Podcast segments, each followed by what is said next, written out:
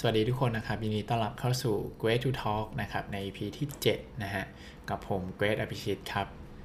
ก็นะครับวันนี้จะมาพูดถึงนะครับวิธีการนำเสนอโปรเจกต์นะครับที่ Amazon ใช้กันนะครับ โดยที่ไม่ได้ใช้สไลด์ในการนำเสนอโปรเจกต์นะครับ ก็จะเป็นยังไงนะครับ เดี๋ยวลองไปฟังกันดูนะฮะก่อนอื่นเลยเนี่ยต้องขอเกริ่นก่อนว่าเออที่มาที่ไปนะครับว่าเออทำไม Amazon ถึงไม่ได้ใช้ สไลด์นะครับ ต้องบอกว่าที่นี่เนี่ยแรกเริ่มนะครับก็มีการใช้สไลด์ในการนำเสนอโปรเจกต์นะครับ แต่ว่าสิ่งที่เขาเจอนั้นก็คือว่าพอใช้สไลด์แล้วเนี่ยมันจะมีเรื่องของแบบสิ่งที่อยากจะโฟกัสเนี่ยมันไม่ใช่เรื่องของเนื้อหาหลักนะครับมันไม่ใช่เรื่องของโปรเจกต์ที่อยากจะทำอะไรนะครับ ใช้เงินเท่าไหร่ใช้คนเท่าไหร่ แต่ว่าอ่ามันจะไปโฟกัสในเรื่องที่อ่า มันไม่ได้เกี่ยวนะฮะก็คืออย่างอย่างเรื่องของสไลด์สวยไหมนะครับวางแล้วเป็นยังไงน่าอ่านหรือเปล่า มีตัวอักษรมากเกินไปหรือเปล่าในแต่ละสไลด์อะไรเงี้ยครับแล้วก็ภาพกราฟิกเป็นยังไงนะครับ สวยไหมอะไรอย่างนั้น ก็จะไปโฟกัสอะไรที่แบบนั้นนะฮะซึ่งหลาย ๆ ครั้งเนี่ยคนที่ทำสไลด์เนี่ยก็จะมักเสียเวลาไปกับอะไรพวกนั้นเยอะนะครับ แล้วก็ไม่ได้โฟกัสที่เนื้อหานะครับ ก็เลยเป็นที่มาว่าเออที่ Amazon เนี่ยไม่ใช้สไลด์เลยล้วกัน แต่ว่าใช้สิ่งที่เรียกว่า paste release นะฮะ เป็นเนื้อหาในข่าวที่เวลาเราอ่านตามอินเทอร์เน็ตนะฮะ ก็จะเป็นการพูดถึงนะครับ หรือว่าเป็นข่าวที่พูดถึง Product นะครับ หรือว่าสินค้าหรือบริการที่ออกใหม่นะครับ ก็จะให้พนักงานเนี่ยเขียน paste release ออกมานะครับ แล้วก็รวมถึงนอกจาก paste release แล้วเนี่ย ก็จะให้เขียน FAQ นะครับ หรือว่าคำถาม ที่เออคนน่าจะถามนะเกี่ยวกับ Product นั้นๆ มาด้วยนะครับ เพื่อที่จะได้ให้คนในบริษัทนะครับ อ่านสิ่งนี้ก่อนนะครับ อ่านสิ่งนี้ปุ๊บแล้วก็ดิสคัตกันพูดคุยกันตรงประเด็นนะครับ ตรงเนื้อหาเลยนะครับ เพราะว่าการเขียน head release เนี่ยคนที่จะเขียนได้เนี่ยจำเป็นที่ต้องไปศึกษานะครับ ไปคุยลูกค้านะครับ ไปหาแนวทางว่า สินค้าหรือบริการหรือว่า Product เนี่ยมันควรจะออกมาเป็นยังไงถึงจะเขียนมันออกมาได้นะครับ เพราะฉะนั้นเนี่ยการที่จะเขียนเพจรีเลทหนึ่งอัน แล้วนึกภาพนะฮะว่าคนที่อ่านเนี่ยไม่ได้เป็นคนในองค์กรเนี่ยเราจะเขียนยังไงให้คนเข้าใจ ให้นักข่าวเข้าใจ ให้ลูกค้าที่อ่านเข้าใจ ให้แฟนคลับเข้าใจเนี่ยมันเป็นเรื่องที่จำเป็นที่ต้องเหมือนเค้นนะครับว่าสรุปแล้วเนี่ยโปรเจกต์จะทำอะไรนะ แล้วมันดียังไงประโยชน์ของมันคืออะไรนะครับ แล้วก็มันแก้ปัญหาอะไรนะครับ ก็ ที่ Amazon เนี่ยเขาก็จะใช้สิ่งนี้นะครับในการนำเสนอโปรเจกต์กันนะครับ ทีนี้นะครับ Pay Release ที่ Amazon ใช้กันเนี่ยมันมีองค์ประกอบอะไรบ้างนะครับ อันนี้ผมก็จะหยิบมาจากหนังสือ Working Backwards นะฮะก็เขียนโดยคน2คนนะครับที่อยู่ตั้งแต่เริ่มต้นตั้ง Amazon ขึ้นมาเลยนะครับ แล้วเขาก็ได้ถ่ายทอดให้เห็นว่าเออที่ Amazon ใช้แบบนี้จริง ๆ นะครับ ซึ่งใน Pay Release เนี่ยมันก็จะประกอบไปด้วย heading นะครับหรือว่า เหมือนชื่อหัวข้อข่าวเวลาเราเห็นตามอินเทอร์เน็ตนะฮะว่าเออ heading นะครับหัวข้อข่าวเป็นยังไงนะครับเขาบอกว่ามันคือชื่อ Product นะครับแล้วก็เป็นประโยคหนึ่งที่พออ่านแล้วเนี่ยรู้เลยว่าที่ Amazon เนี่ยกำลังจะปล่อย Product อะไรทำ Product อะไรนะครับออย่างอันนี้ที่เขายกตัวอย่างนะครับเขาบอกว่า Blue Corporation นะครับประกาศการปล่อย Product ชื่อว่า Melinda นะฮะ ก็เป็น Smart Mailbox นะฮะหรือว่าเป็น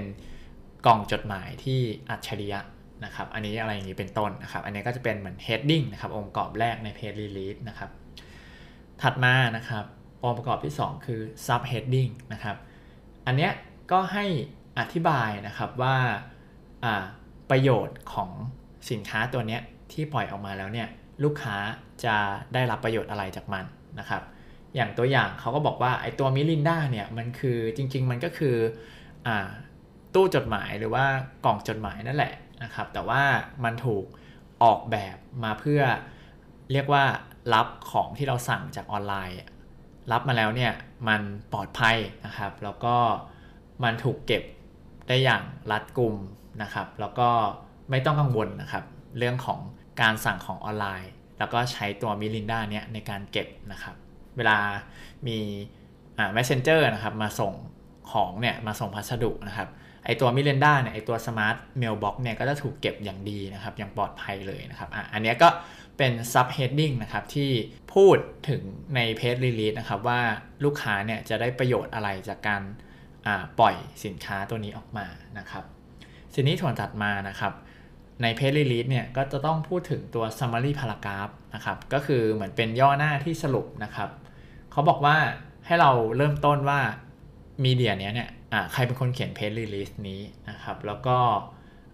วันที่ปล่อยเนี่ยวันที่คือวันอะไรนะครับ แล้วก็ให้เขียนสรุปว่า แล้วไอตัว Product เนี่ยกับ Benefit แล้วเนี่ยมันคืออะไรนะครับ เมื่อกี้เนี่ยจะพูดสั้นๆ ในมุมของลูกค้านะครับ แต่อันนี้ก็จะพูดยาวเลยนะฮะเขาก็จะเขียนว่า PR นะครับจาก แอตแลนตานะครับวันที่5นะครับเดือนพฤศจิกายนปี 2019 นะครับบริษัทบูคอร์ปอเรชันนะครับได้ประกาศเปิดตัวนะครับสินค้าใหม่ชื่อมิลินดานะครับเป็น Smart Mailbox นะครับแล้วก็เป็น Mailbox ที่เก็บพัสดุของคุณเนี่ยได้อย่างปลอดภัยนะครับ ซึ่งตัว Summary เนี่ยก็จะพูด เจาะลงไปนะครับ มากกว่าประโยชน์ที่ลูกค้าจะได้รับแหละเขาบอกว่านะฮะมันคือกล่องนะฮะกล่องกล่องจดหมายนะตู้จดหมายที่คอยรับพัสดุเนี่ยเขาบอกว่าไม่ต้องวอลลี่นะครับไม่ต้องกังวลเลยว่าจะถูกขโมยนะฮะจากคนข้างตึกข้างบ้านนะครับ แล้วก็สินค้าที่มาส่งเนี่ยไม่ต้องกลัวมันแบบพังเลยนะครับ เพื่อเมื่อเก็บอยู่ในตัวมิลินดาmailbox อันนี้นะครับ แล้วก็ ไอตัวเนี้ยมันก็จะคอยแบบแจ้งเตือนเราด้วยนะครับ เมื่อตัวพัสดุมาถึงแล้วนะครับ แล้วก็มีเทคโนโลยีที่ฉลาดนะครับที่ถูกใส่เข้าไปในตัว mailbox อันนี้ด้วยนะฮะแล้วก็มันมีราคาอยู่ที่ 299 เหรียญนะครับ อันนี้ก็จะเป็นเหมือนย่อหน้านะครับที่สรุปว่าเออแล้วสรุปแล้วไอ้ตัว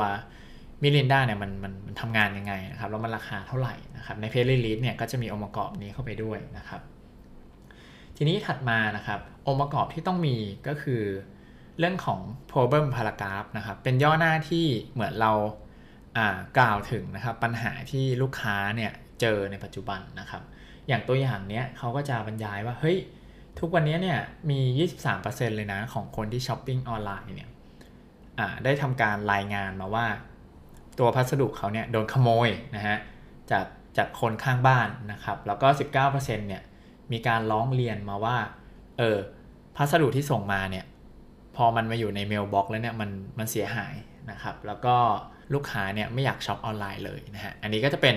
อะเหมือนย่อหน้านะครับที่สรุปเกี่ยวกับปัญหานะฮะทีนี้ใน paragraph ถัดมานะครับก็จะพูดถึงตัวโซลูชันนะครับหรือว่า Product ที่ปล่อยไปแล้วว่า เอ้ยแล้วมันจะแก้ปัญหายังไงนะอะไรเงี้ยเขาบอกว่าในพารากราฟนี้ยเนี่ยจะบรรยายถึงตัว Product นะฮะที่เราได้ปล่อยออกไปนะครับแบบลงดีเทลก็คือลงรายละเอียดไปเลยนะครับ แล้วก็มันจะช่วยให้แก้ปัญหาที่พูดถึงไปเมื่อกี้ยังไงนะครับ อย่างตัวอย่างเนี่ยเขาบอกว่าไอตัวมิลินดาเนี่ยมันมาพร้อมกับตัวเทคโนโลยีนะที่ทันสมัยเลย แล้วก็มันทำให้ พัสดุที่ถูกขโมยหรือว่าพังเสียหายเนี่ยหายไปกลายเป็นอดีตไปเลยนะฮะซึ่งเขาบอกว่ามิลินดาเนี่ยมันจะมีเหมือนกล้องที่อยู่ในกล่องรับพัสดุนะครับแล้วก็มีมีลำโพงอยู่ข้างในด้วยนะครับแล้วก็เมื่อแบบคนที่ส่งพัสดุมาถึงแล้วเนี่ยนะครับตัวมิเลน่าเนี่ยก็จะให้เหมือนผู้ที่ส่งพัสดุเนี่ยสแกนนะฮะสแกนแพ็กเกจบาร์โค้ดนะครับแล้วก็ถือพัสดุเนี่ยจ่อไปที่กล้องนะครับเพื่อให้กล้องเนี่ยเห็นนะครับ แล้วก็ถ้าเกิดว่าโค้ดเนี่ยที่กล้องมันอ่านตัวพัสดุได้เรียบร้อยแล้วนะครับ แล้วก็มองว่าเอ้ยมันถูกต้องนะ ไอตัวประตูของกล่องรับพัสดุเนี่ยมันก็จะเปิดออกนะฮะ แล้วก็คนที่มาส่งของเนี่ยก็จะสามารถเอาพัสดุเนี่ยเข้าไปวางไว้ข้างในได้ แล้วก็ปิดประตูปิดตู้มันไปนะครับ แล้วก็ข้างในเนี่ยมันก็จะมีในเรื่องของการดูว่าเออน้ำหนักของพัสดุเป็นยังไงนะครับ สามารถตรวจสอบได้ สมมติเราสั่ง ของมานะครับ1โลนะครับไอ้ตู้เนี้ยมันก็จะบอกได้ว่าไอ้ของที่คนมาส่งเนี่ยมันมีน้ำหนักที่แมทช์กันหรือเปล่านะครับ แล้วก็เมื่อคนที่มาส่งพัสดุเนี่ยวางของปิดตู้เรียบร้อยแล้ว ก็จะมีเหมือนเสียงนะครับ อย่างที่บอกมันจะมีลำโพงด้วยเนาะไอ้ตู้นี้นะก็จะมีเสียง confirm นะครับ แล้วก็ไอตัวเจ้ามิลินดาเนี่ยก็จะส่งเหมือนข้อความนะครับไปบอกให้กับเจ้าของบ้านหรือว่าเจ้าของตัว mailbox อันเนี้ยนะครับตัวมิลินดาเนี่ยว่าแบบเอ้ยของมาถึงแล้วนะ แล้วก็มีวิดีโอด้วยของคนที่มาส่งของนะครับในพารากราฟนี้นะครับก็จะพูดถึงไปอีกว่าเออเนี่ยเมื่อเรากลับมาถึงบ้านแล้วนะครับ แล้วก็จะเปิดตู้นะครับเพื่อรับพัสดุเนี่ยเราก็ใช้แบบการสแกนนิ้วมือนะครับเพื่อจะเปิดตู้ได้ แล้วก็ตัวไอตัวเจ้ามิลันดาเนี่ยก็จะเหมือน อ่านลายนิ้วมือเรานะครับ แล้วก็เปิดให้เราสามารถรับพัสดุได้ แล้วมันก็บอกว่าเออมันสามารถเซฟลายนิ้วมือได้ถึง 10 ลายนิ้วมือเลยนะครับ ก็จะเป็นแบบสมาชิกในครอบครัวเรานะครับ ก็สามารถเซฟได้มาเปิดรับพัสดุได้นะครับ แล้วเขาก็บอกอีกว่าไอตัวมิเลนด้าเนี่ยมีความเจ๋งก็คือว่าอะไรที่เป็นเหมือนของแช่แข็งนะฮะหรือว่าของที่ถูกแช่เย็นมาเนี่ยก็ถ้าเก็บในเนี้ยก็จะถูกรักษาไว้เป็นอย่างดีนะครับ ด้วยแบบเทคโนโลยีนะครับ ที่ติดอยู่กับผนังของตัวเมลบ็อกหรือว่ากล่องรับพัสดุอันนี้นะฮะ แล้วก็เก็บได้สูงสุด 12 ชั่วโมงเลย ก็คือว่าถ้าสั่งอะไรที่ไม่ได้เป็นของแห้งเนี่ย เป็นแบบอของแช่เย็นแช่แข็งเนี่ย ก็เก็บอยู่ในตู้เก็บพัสดุนี้สบายเลยนะฮะ แล้วเขาก็พูดถึงอีกว่า เออ เจ้าตู้เนี้ยมันสามารถไปวางอยู่ที่ไหนก็ได้นะ มันใช้แบบพื้นที่ไม่ได้เยอะเลยนะครับ แล้วก็ มีสีให้เลือกมากมายนะครับ นอกจากนั้นเนี่ยก็เหมือนเป็นการช่วยเสริมให้บ้านเนี่ยดูดีขึ้นด้วยนะครับ ถ้าเกิดว่าซื้อตู้นี้ไปนะครับ อันนี้ก็จะเป็นเหมือน paragraph ของ solution ที่มันลงรายละเอียดแหละ แต่ว่าจะเห็นได้ว่าเขาจะไม่พูดอะไรที่เข้าใจยากนะครับ หรือซับซ้อนก็จะเป็นในมุมของลูกค้าเลยนะครับ เสร็จแล้วเนี่ยเขาบอกว่าอีกส่วนหนึ่งนะครับใน press release ที่ต้องมีก็คือว่ามันเป็นเหมือนข้อความหรือว่าประโยคของลูกค้าหรือว่าของใครก็แล้วแต่นะฮะที่ พูดถึงตัว Product ตัวนี้นะครับที่จะได้ปล่อยออกไปนะครับเป็นโคดที่พูดถึงประโยชน์ของการใช้ตัว Product ที่เราล้อนออกไปนะครับอย่างตัวอย่างนี้เนี่ยเขาก็หยิบคำพูดของ CEO ของบริษัทนี้มาครับว่าเออตัวมิลันดาเนี่ยคือ breakthrough นะฮะก็คือว่าเป็นแบบสิ่งที่จะช่วยให้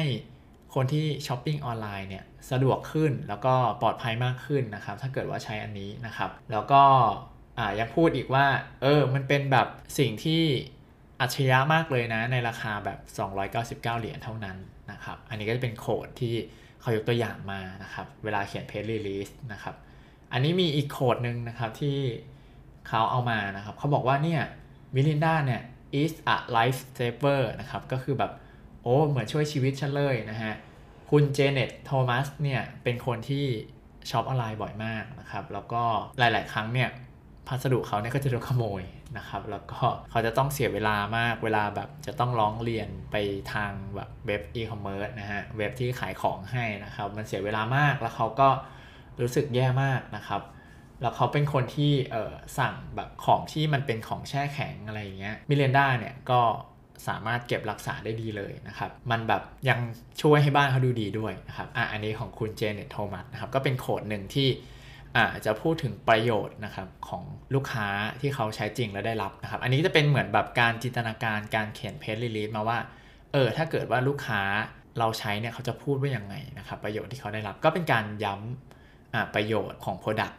ที่เราจะทำออกมานะครับ ทีนี้ในอันสุดท้ายคือว่าอะโอเค ขายมาทั้งหมดเนี่ย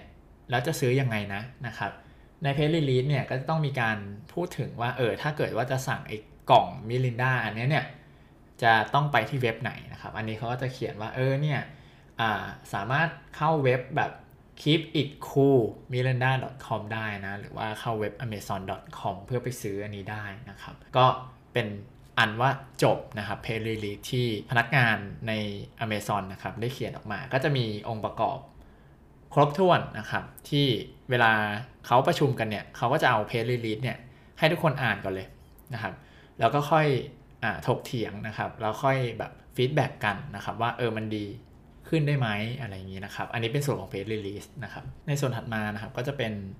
ในส่วนของ FAQ นะครับ ก็คือคำถามที่น่าจะถูกถามขึ้นมานะครับ จาก press release นี้ไม่ว่าจะเป็นนักข่าวเอ่ยลูกค้าเอ่ยหรือว่าคนข้างในเองก็ตามนะครับ ก็เขาบอกว่าไอตัว FAQ เนี่ยมันก็จะมี external FAQ นะครับ แบบเอ้ยคนนอกน่าจะอยากรู้อะไรนะ แล้วก็ internal FAQ ก็จะเป็นแบบเออคนข้างในน่าจะอยากรู้อะไรนะครับ ก็ให้เขียนคำถามมาด้วยนะครับสำหรับตัวข้อเสนอนี้ที่จะคุยในที่ประชุมนะครับ อย่างตัวอย่างของ external FAQ เนี่ยมันคืออ่าให้เราโฟกัสที่แบบคนอ่านที่ไม่ใช่คนในบริษัทนะครับอ่ายกตัวอย่างนะครับ ก็ลูกค้าน่าจะถามประมาณว่าเฮ้ยถ้าเกิดว่าพัสดุใหญ่เกินไปเออจะเป็นยังไงหรออะไรเงี้ยนะครับ หรือว่าแล้วถ้าวันหนึ่งอะเราสั่ง ออนไลน์มากกว่า 2 ครั้งอะตู้นี้มันจะเก็บได้ไหมอะไรอย่างเงี้ยนะครับ ส่วนในส่วนของ internal FAQ นะครับก็คือ เป็นคำถามที่น่าจะเกิดขึ้นเกี่ยวกับบริษัทนะฮะถ้าจะทำสิ่งนี้ขึ้นมา คือว่าทำไมราคา 299 เหรียญเนี่ยถึงเป็นราคาที่ถูกต้องนะฮะหรือว่าแบบตลาดเป็นยังไงนะครับ น่าจะมี demand เยอะไหมอะไรอย่างเงี้ยนะครับ หรือแม้แต่อ่าเอ้ยมิลินดาจำ บาร์โค้ดได้ยังไงนะ เราทำมันยังไงนะ อะไรอย่างเงี้ยเป็นต้นนะครับ ก็คือจะเป็นคำถามที่เกิดขึ้นภายในนะฮะ ก็อันนี้ก็จะเป็นอ่า press release นะครับ แล้วก็ FAQ ที่ Amazon เนี่ยเขาเอามาใช้กันแทน PowerPoint นะครับ ที่เขามองว่า เอ้ย มันไม่มีประสิทธิภาพนะครับ มันไปโฟกัสในเรื่องของอสิ่งที่ไม่ได้เป็นเนื้อหาครับ อย่างเช่นแบบคนพูดรู้เรื่องหรือเปล่า สไลด์สวยไหม เทคใหญ่ไปไหม กราฟิก ดีงามงดงามแค่ไหนนะครับ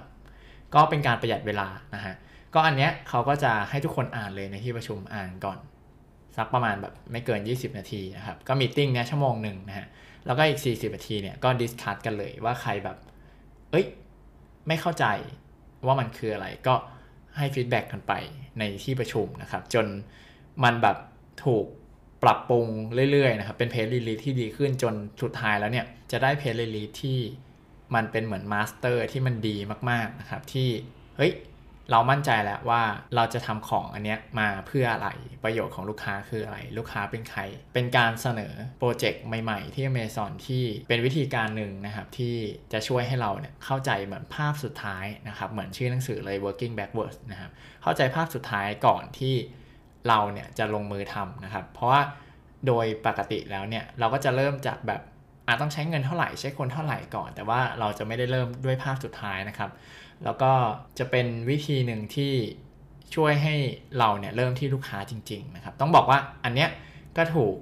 พูดถึงโดยคุณโทนี่ฟาเดลเหมือนกันนะครับที่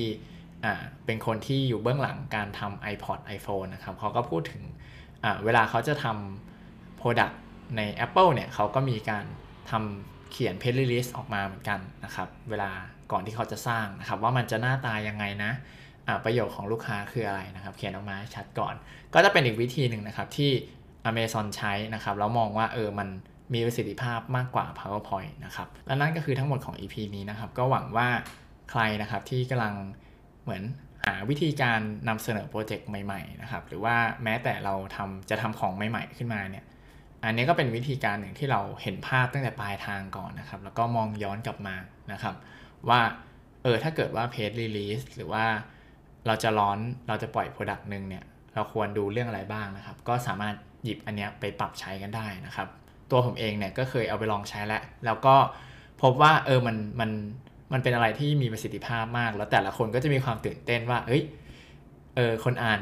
press release ของฉันจะเข้าใจไหมอะไรเงี้ยครับแล้วมันก็จะเห็นเลยว่า press release อันไหนเนี่ยมีช่องโหว่ตรงไหน แล้วควรเติมตรงไหนเพื่อคราฟหรือว่าทำมันให้ดีขึ้นนะครับปรับปรุงมันให้ดีขึ้น จนได้แบบภาพที่เราแบบเฮ้ยเราอ่านแล้วแบบถ้าเราเป็นลูกค้าเนี่ยเราอยากซื้อ Product อันนี้เลยนะครับก็หวังว่าจะเป็นประโยชน์ไม่มากก็นน้อยนะครับ เรากลับมาพบกันใหม่ EP หน้าครับ สวัสดีครับ